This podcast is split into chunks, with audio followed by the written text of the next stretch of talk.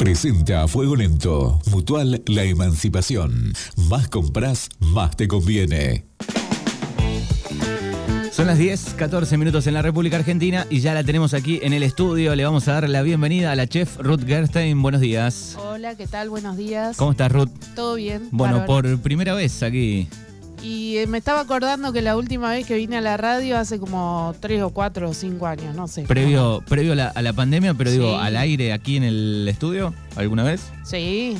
Una denuncia vine a hacer. Una denuncia. Bueno, hoy sí, hoy por suerte es para algo más lindo. Para algo más lindo, una receta previo a las ya estamos casi en la Pascua. Bueno, así que ¿qué has traído para el día de hoy? Bueno, hoy traje un poquito de historia porque justo con la Pascua que estamos transitando también se junta la Pascua judía. Claro. Creo que ya en otra oportunidad también lo habíamos comentado, que justo con la Pascua cristiana es la Pascua judía, que se llama Pesaj. Y también es en esta... justo empieza mañana viernes a la tarde y termina el sábado 23 también a la tarde. Bien. O sea, en la nuestra es un poquito más larga. Bien. Son 7 u 8 días. Bien, pero me gusta un poco saber un poco más o comparar sí. Un poco, ver qué hay del otro lado. Y bueno, traje el machete sí.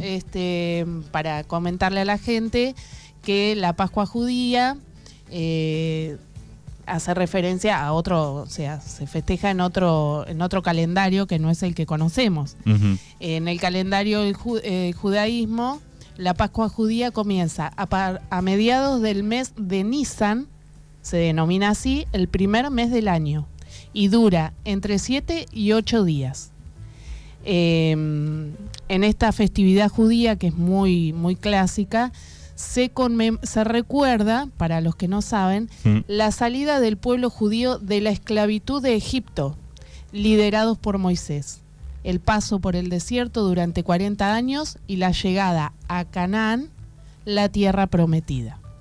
O sea que es una festividad bastante importante para la comunidad judía. Bien, hasta el 23. Hasta el 23 de abril. Sí. Bien, bueno, no quiero imaginar todo lo que deben todo lo que se come. Y todo lo que se come ahí, ¿no? Sí, claro, toda esta historia, esta pequeña reseña histórica venía a colación de todo lo que se come en la Pascua judía. Uh-huh. Bueno, igual que acá, ¿no es cierto? Porque ¿en qué estamos pensando hoy jueves? ¿Qué vamos a comer mañana? Los huevos de Pascua que vamos a comer el domingo, si ya lo compraste, si no lo compraste, que te faltó para un nieto, para el sobrino, para no sé quién. Así que bueno, sí, todo esto... lleva toda la tradición gastronómica también. Bien, cuando pensás en el fin de semana en el fin de semana sí. de Pascua, digo, ¿cuál es la primera comida que se viene? Más allá de pensar como chef, digo, en la familia, en la casa, digo, qué sé yo, las empanadas de vigilia, por ejemplo, serán las que lideran.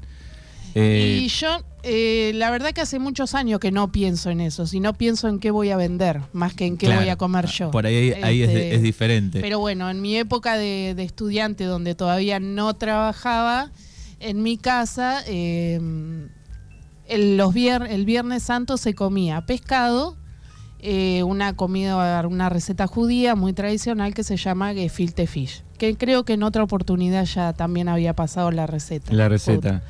Es una receta que se hace con merluza o pescadilla, que es el pescado lo más común y lo más barato, y se hace como un tipo pastel de papa, pero sin papa. O sea, es como una mezcla de pescado molido o procesado con verduras, todo bien picadito, condimentado por supuesto, y se pone en una fuente al horno y queda como un pastel. Uh-huh. Es de ese estilo. Y no se acompaña con nada, porque me acuerdo que cuando pasé la receta vos me preguntaste, ¿y con qué lo comemos? Ya lo veías chiquito a la receta. Bueno, no se come con nada. Bien. Ni puré, ni papa al horno, ni nada de nada. Bien, va solito. Va solito, porque generalmente las comidas judías vienen con muchas entradas y muchas cosas como para ir picoteando un poco de todo. Claro, recuerdo alguna película o una serie, ese momento con mucha cosa. Sí, mucha comida en la mesa, entonces bueno, las cantidades son chicas de cada cosa. Bueno, así que tenés un poco dividido. Bien. ¿Vas a estar con el resto todo el fin de semana? Todo el fin de, sí. Jueves, viernes y sábado, mediodía y noche. También hacemos comidas para llevar. Tengo menú con pescado y sin pescado. Bueno, pescado tengo todo el año. Todos los días desde que abrí el restaurante que hay pescado, así que ese no sería... Claro, esta fecha... Mucha novedad. Claro, bien. Así que pueden pedir a qué número. 291-419-3554 o por WhatsApp. También recibimos los pedidos y las reservas. Bien. Y si no, puede ser algo vegetariano para aquel que es sí, también vegetariano. Hay, hay vegetarianos, hay para todos los gustos. Bien. Calientes, fríos, empanadas, no de vigilia. Por ahí la gente cree que la empanada de vigilia es empanada de pescado y en realidad la empanada de vigilia es empanada sin carne. Claro. O sea, la de vigilia no es de pescado, es algo que no tenga carne. Que no tenga carne. Por ejemplo, de humita.